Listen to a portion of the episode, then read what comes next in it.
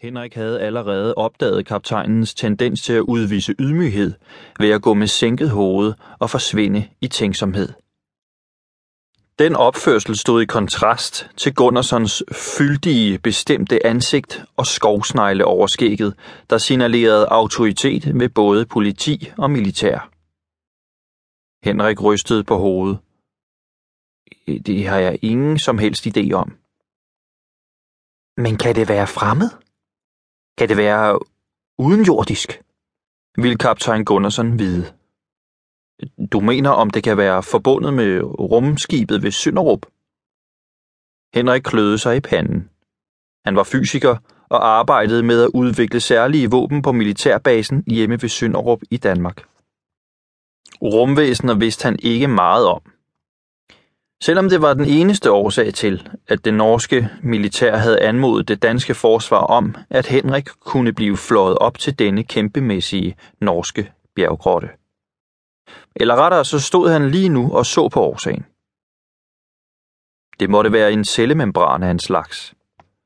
Den fyldte hele bagenden af den massive grotte og målte vel 20 meter i diameter.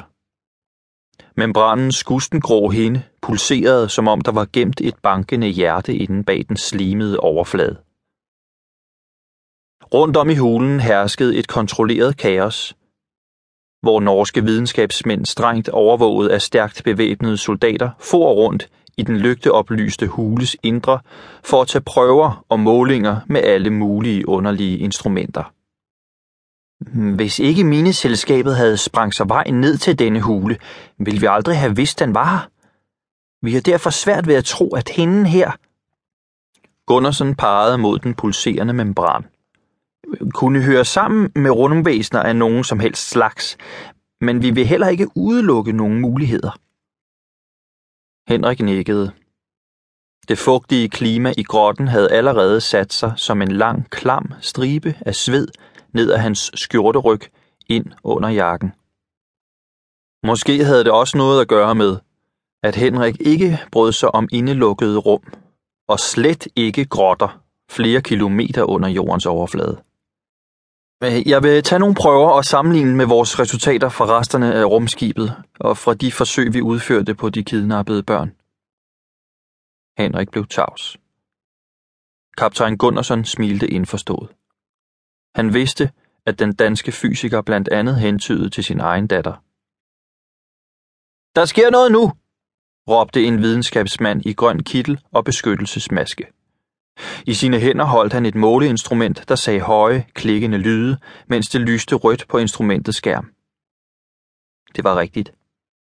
Membranen var begyndt at bule udad. Næsten som et barn, der var på vej til at blive født. Igen og igen blev bulen større, for så at trække sig tilbage. Der kommer noget ud, råbte en anden videnskabsmand. Giv agt, råbte Gunnarsson og trådte i karakter. Alle våben klar! Soldaterne i grotten stillede sig med geværerne parate eller kryb i dækning og tog sigte mod membranen. Nu kommer det!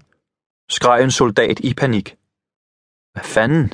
mumlede Gunnarsson, mens Henriks øjne spærredes op i frygt. Kapitel 2 Missing in Action Major Kaspersen stod stadig samme sted i køkkenet, som da han var trådt ind. Officerskasketten var trykket ind under den ene arm, og han forholdt sig med hænderne foldet i en stivnet stilling. Noget i ham sagde, at han burde træde frem og give kvinden foran sig en trøstende skulder at græde ved. Men Kaspersen frygtede, at det ville blive så akavet, at han ville skubbe kvinden følelsesmæssigt længere ud, end hun allerede var. Majoren vidste godt, at han ikke var god til mennesker. Det der med følelser var ikke rigtig ham. Ikke desto mindre havde han uendelig ondt af Henriks kone, som hun sad der sammensunket i spisestolen ved køkkenbordet. Kaspersen rømmede sig. Vi er ikke helt sikre på, hvad der skete, Inger. Nordmændene er sparsomme med oplysninger, da de betragter situationen som en højspændt sikkerhedsrisiko og gerne vil holde kortene tæt ind til kroppen. Men det vi ved er, at noget kom gennem den hende, som Henrik blev hentet derop for at undersøge. Dette noget